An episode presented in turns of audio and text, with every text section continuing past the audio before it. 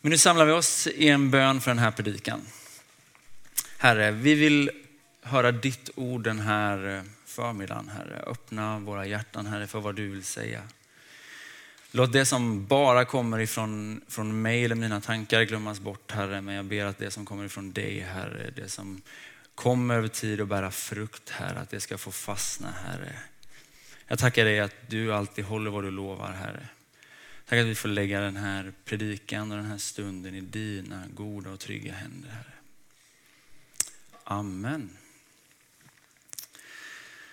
Den här söndagen är den första söndagen i den kristna fastan. Och titeln för den här söndagen, om man nu följer kyrkåret, det är prövningens stund.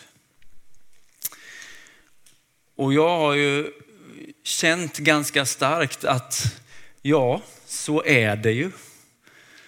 För om man blickar ut i Europa och läget i Ukraina så är det väl det minsta man kan säga att detta är prövningens stund. Det här med kriget i Ukraina, det påverkar oss alla. Vi kan vara olika mycket oroliga, men jag tror inte det är någon som går liksom oberörd ifrån detta.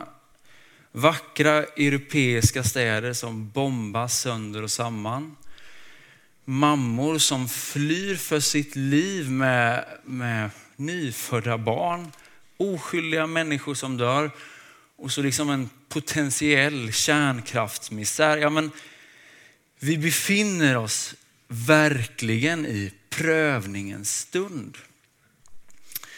Och när kristna genom alla tider har mött utmaningar och svårigheter, då har ju bönen varit självklar, men också fastan. Vi har ingen, ingen superstark tradition, ska väl sägas, av just fastan. Men jag tänker att det finns väldigt många goda anledningar till att faktiskt gräva upp den här brunnen som kristna har hämtat kraft ifrån i, i, genom alla tider. Det finns många goda anledningar till att göra det och därför så skulle jag vilja lyfta fastan den här dagen. Och jag vill svara på två frågor, nämligen vad är fasta? Och varför ska jag fasta? Vad är det och varför ska jag göra det? Men innan vi hoppar in i de två frågorna så skulle jag vilja ta med dig till en händelse ifrån 30-talet. Ett möte i Tyskland mellan den tyske pastorn och teologen Diedrich Bonhoeffer och hans nära vän Wilhelm Nielsen.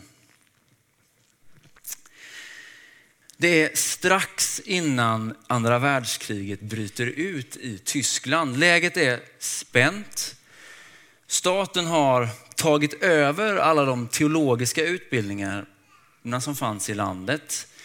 Kyrkan hade inte liksom distanserat sig från varken Hitler eller hans judehat.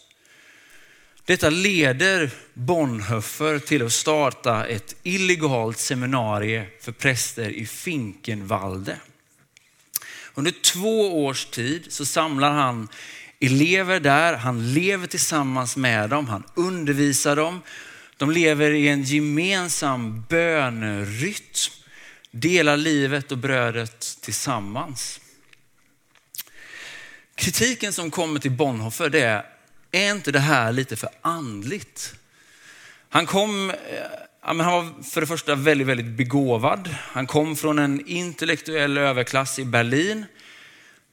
Och man frågar sig, men ska inte du liksom syssla med något viktigare? Det är liksom kristider, varför ska du hålla på med det här andliga? Och en av hans vänner ifrån, från Berlin, Wilhelm Niesen, som också är historiker, han tog sig liksom bekymret att resa till Finkenwalde och, och konfronta liksom Bonhoeffer, eller Bonhoeffer med den här informationen. Det är liksom kristider. Varför, vad, vad gör du? Varför ska du hålla på med det här? Är det inte för mycket andlighet? Bonhoeffer svarar då med att ta med Nisel på en roddtur över floden Åder. Han leder sedan Nisel upp för en liten höjd så att de kan blicka ut över en av nazisternas träningsläger. De kan se hundratals soldater som springer i formation. De ser liksom stridsflygplan som tar av och som landar. Och så säger Bonhoeffer så här. Det här är en ny generation som fostras för ett rike i hårdhet och grymhet. Vi behöver sträva efter en överlägsen disciplin ifall nazisterna ska bli besegrade. Alltså det som Bonhoeffer höll på med i Finkenwald började vara starkare än Hitlers arméer. Lärjungaskapet behövde vara starkare än den liksom, kulturella omgivningen. Lojaliteten till Kristus starkare än kompromisserna. Det här kan ju på ett sätt verka ganska skrattretande. Alltså det här seminariet hade öppet i två år. Det var inte jättemånga studenter. Två tredjedelar av dem hamnade i tyska fångläger. Men det Bonhoeffer gjorde på Finkenwald, det var ett profetiskt frö som senare ledde fram till en trofast kyrka. Det han sådde där växte till sig precis som Jesus lovade och har liksom inspirerat miljoner av kristna över hela världen. Idag är Hitler och andra världskriget ett skamligt minne. Men Finkenwald inspirerar fortfarande miljoner kristna runt om i världen. Jag skulle vilja, ja, men jag har berättat den här händelsen egentligen av en enda anledning och det är att jag vill, jag vill uppmuntra dig till att be. Till att inte se ner på det som är vårt liksom, bidrag, vår trohet i Kristus och vår bön. Det gör skillnad. Och i den tid som vi liksom befinner oss i just nu tänker jag, men vi ska be. Vi ska inte se ner på det som är vårt bidrag. Ja, men vi, ska, vi ska göra saker och vi ska göra skillnad och vi ska engagera oss, men vi ska också be. Det gör hela skillnaden. Så nu till mina två frågor. Vad är fasta?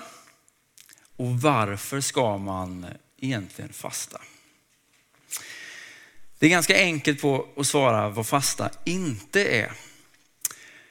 Fasta är inte detsamma som hälsofasta.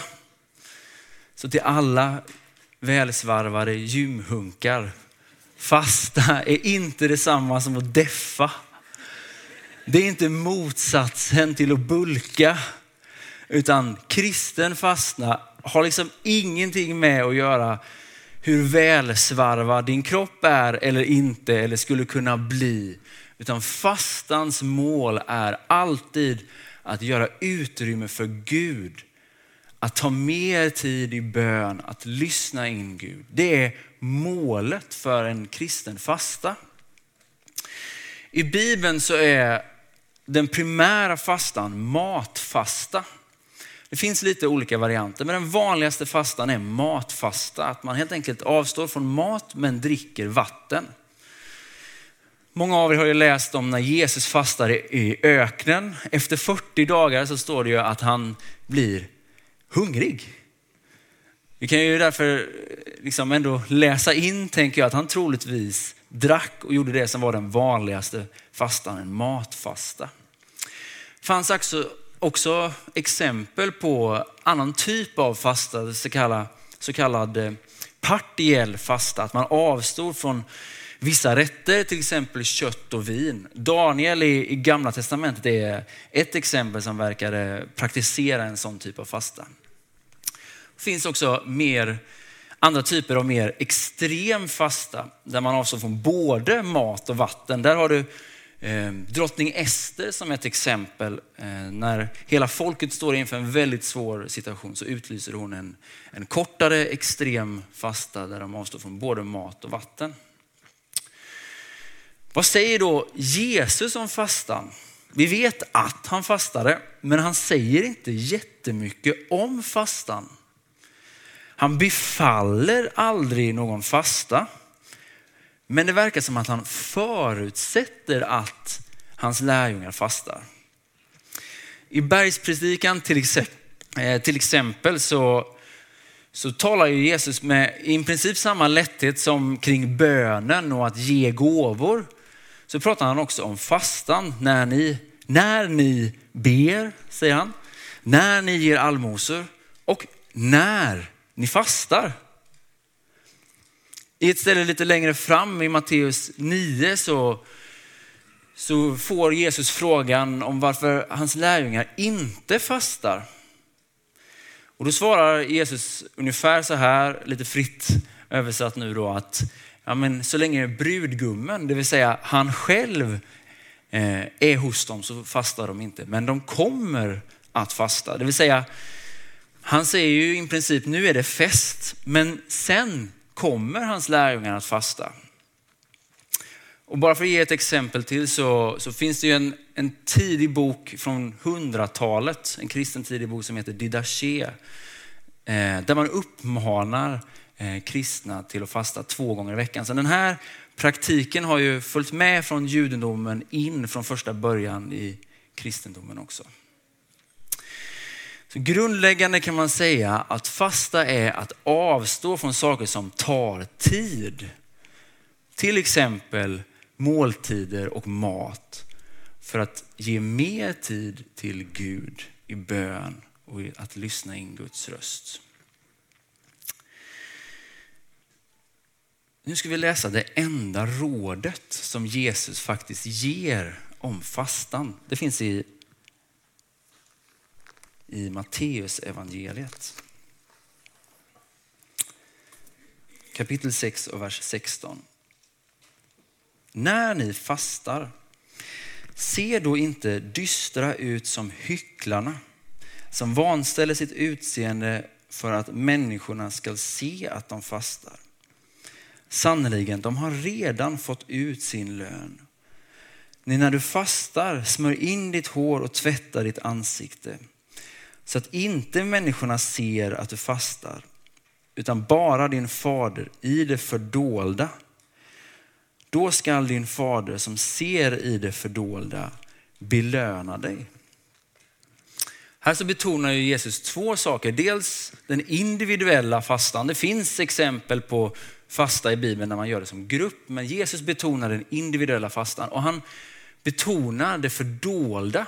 Och det tänker jag är så viktigt för jag tror att vi lätt fastnar i liksom de yttre formerna. Hur, vad, hur länge? Men poängen är ju det som händer i oss, i det fördolda.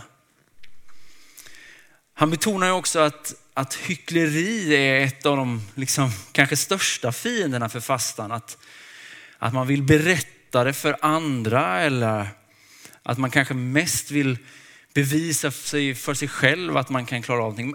När jag läser det tänker jag att man behöver alltid testa sina egna motiv. Varför gör jag det här? Vad är målet med det? Och målet bör alltid vara Gud. Det är han som är målet med att fasta. Känner ni att ni har lite koll på vad fasta är nu? Kan vi gå vidare till den andra frågan då? Varför ska jag fasta? Och det första har vi redan varit inne lite på. Vi fastar för att stänga ute andra saker och ge mer plats till Gud. Jag är ju uppväxt på en bondgård. Men jag är också uppväxt med tv, internet, även om det var en sån här man fick ringa in för att komma in på internet. Och jag är uppväxt med knapptelefon. Men tänk dig tillbaka hundra år. Då levde de flesta svenskarna på bondgårdar. Man hade in, inte så mycket input utifrån. Städerna var inte alls lika stora. Man mötte inte lika mycket människor hela tiden. man hade kanske sin gård och sin skog. Man hade sitt område, grannarna, man visste vilka det var. Det är en väldigt stor skillnad till hur vi lever idag. Jag tror inte att vi ska gå tillbaka och jag tror att mycket positivt har ju hänt med den här utvecklingen. Vi behöver inte vara överdrivet nostalgiska, men, men det är också en utmaning att leva idag. Väldigt många av oss har ett gediget livspussel. Det är aktiviteter på vardagarna. Det är ständig liksom input från media, sociala medier, från mail. En något överdrivet liksom, eh, tendens till en press kring att leverera. För att inte tala om att vi också ska liksom hitta någon slags självutveckling och egentid i allt detta. Ja, men jag tror att det är en, ett viktigt verktyg att faktiskt ta sig an. Vi behöver stänga ute en del annat för att lyssna in Gud. Det är en av de viktigaste funktionerna med fastan. När vi gör det, när vi fastar, då lyssnar vi med hela vår kropp. Bönen blir konkret, vilket är en väldigt bra sak. Det blir ett sätt att faktiskt lita på det som Jesus säger i Johannes, att jag är livets bröd. När vi plockar bort det som vi så ofta lever av och som vi behöver, så blir det som en slags prioritetsändring. Ja, men det viktigaste i våra liv är faktiskt Gud.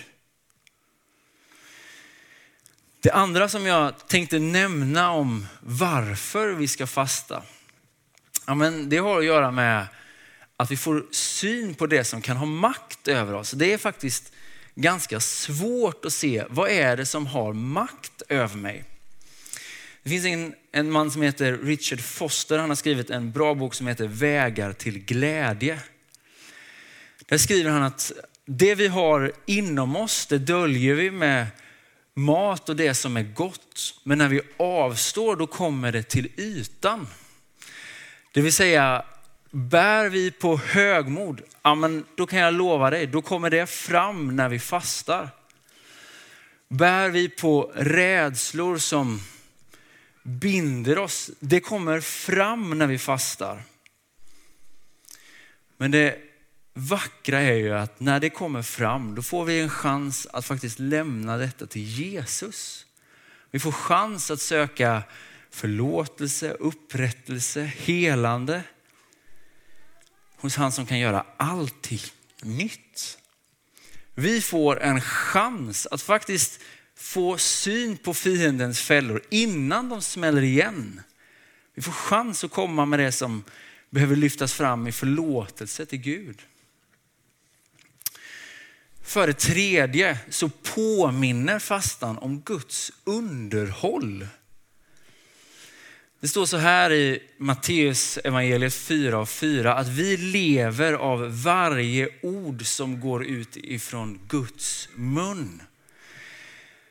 Det vill säga, det som ytterst sett upprätthåller våra liv är inte mat utan Guds ord Guds kraftfulla ord som fick en värld att komma till. Som upprätter, som liksom fick liv att bli till på den här jorden och som också upprätthåller allt liv. I Kolosserbrevet kan vi läsa om att allting hålls samman i Kristus. Vi behöver mat. Vi är skapade med det behovet. Men ytterst sett så behöver vi Gud.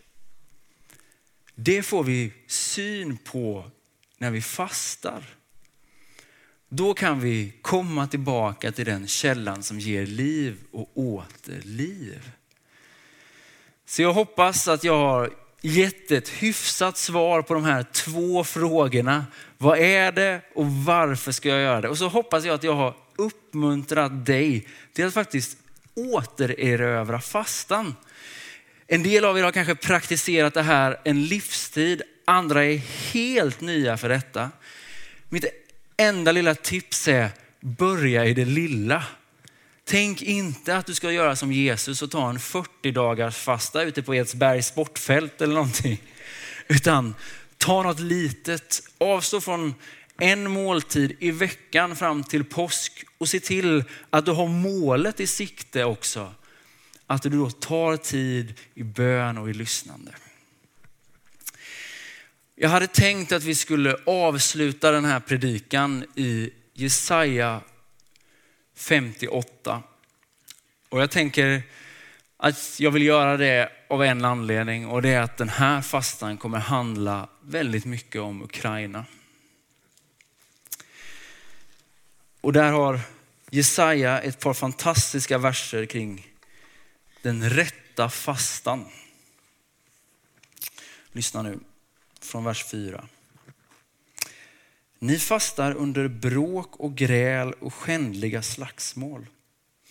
Som ni fastar idag blir inte er bön hörd i höjden. Är det en sådan fasta jag vill se? En dag då man späker sig, hänger med huvudet som ett strå, ligger i säck och aska. Kallar du det fasta en dag som behagar Herren? Nej, detta är den fasta jag vill se.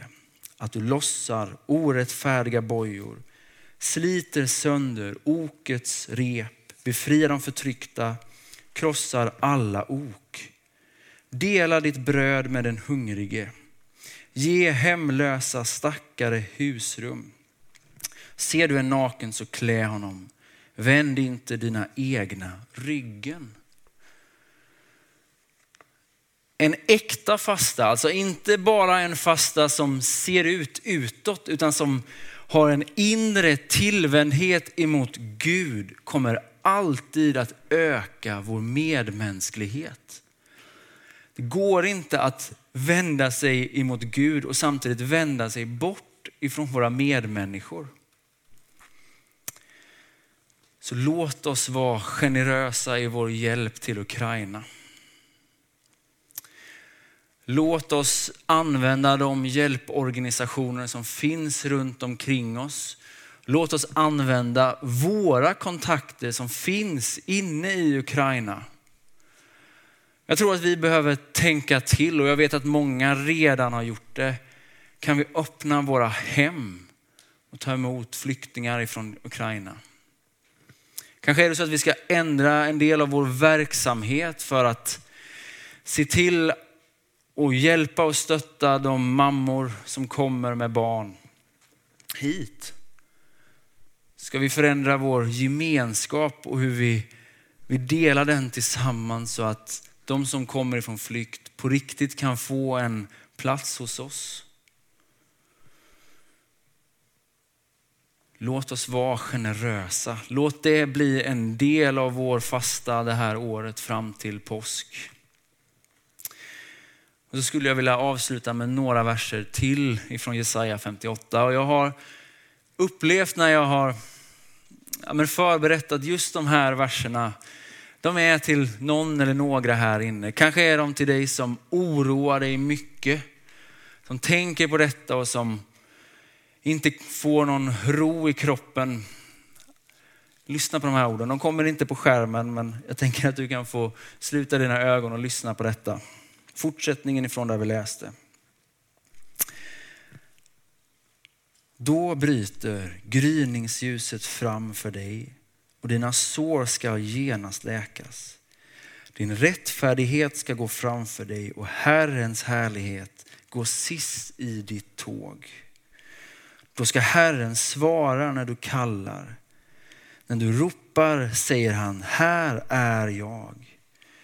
Om du gör slut på allt förtryck hos dig, hot och hån och förtal, om du räcker ditt bröd åt den hungrige och mättar den som lider nöd, då ska ljus bryta fram för dig i mörkret.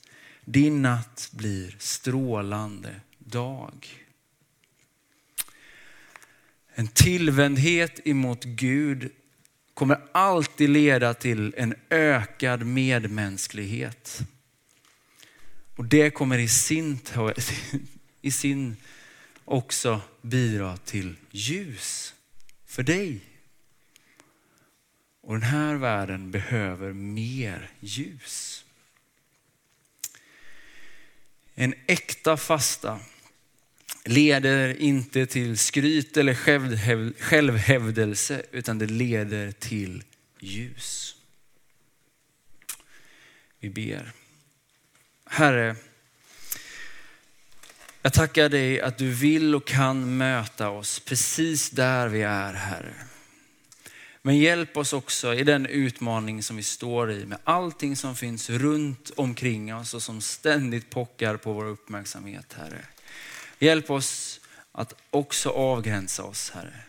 Hjälp oss att ta tid tillsammans med dig, att be och lyssna in med våra öron men också med hela våra kroppar Herre. Vad du vill i den här tiden Herre. Jesus, tack att vi får lyfta fram Ukraina här och hela den händelsen som sitter, som är där Herre. Låt oss inte se ner Herre på det som är vårt bidrag, vårt särskilda bidrag Herre. Vår trohet mot Kristus och vår bön. Herre, tack för att du håller hela världen i din hand Herre. Och vi får be för alla de som är på flykt Herre. Vi ber för alla de som är inne i Ukraina Herre. Hjälp oss att bidra på det sätt vi kan göra Herre. Hjälp oss att vara praktiska. Hjälp oss att ge av det vi har av vårt överflöd Herre. Kalla oss dit du kallar oss Herre. Jesus, låt oss som församling och gemenskap Herre bli en välkomnande famn Herre för de som kommer till vårt land Herre. Jesus, låt medmänskligheten öka här. Jag tackar dig för, för det som man har sett både i kyrkor men i hela världen, Herre. Den viljan av att hjälpa till. Den viljan av att sträcka ut en hand, Herre. Jesus, vi vet att den viljan kommer ifrån Gud själv. Att du finns, Herre, på de betryckta sida, Herre. De som lider nöd, Herre. Där är du Herre. Hjälp oss Herre att få vara en hand Herre. Hjälp oss att få komma med ditt ljus Herre. Hjälp oss att sprida det ljuset Herre. I Jesu namn. Amen.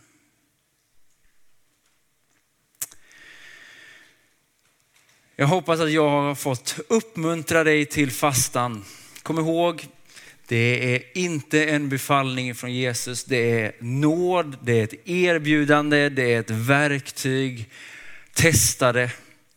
Låt det få bli en källa till kraft i ditt liv.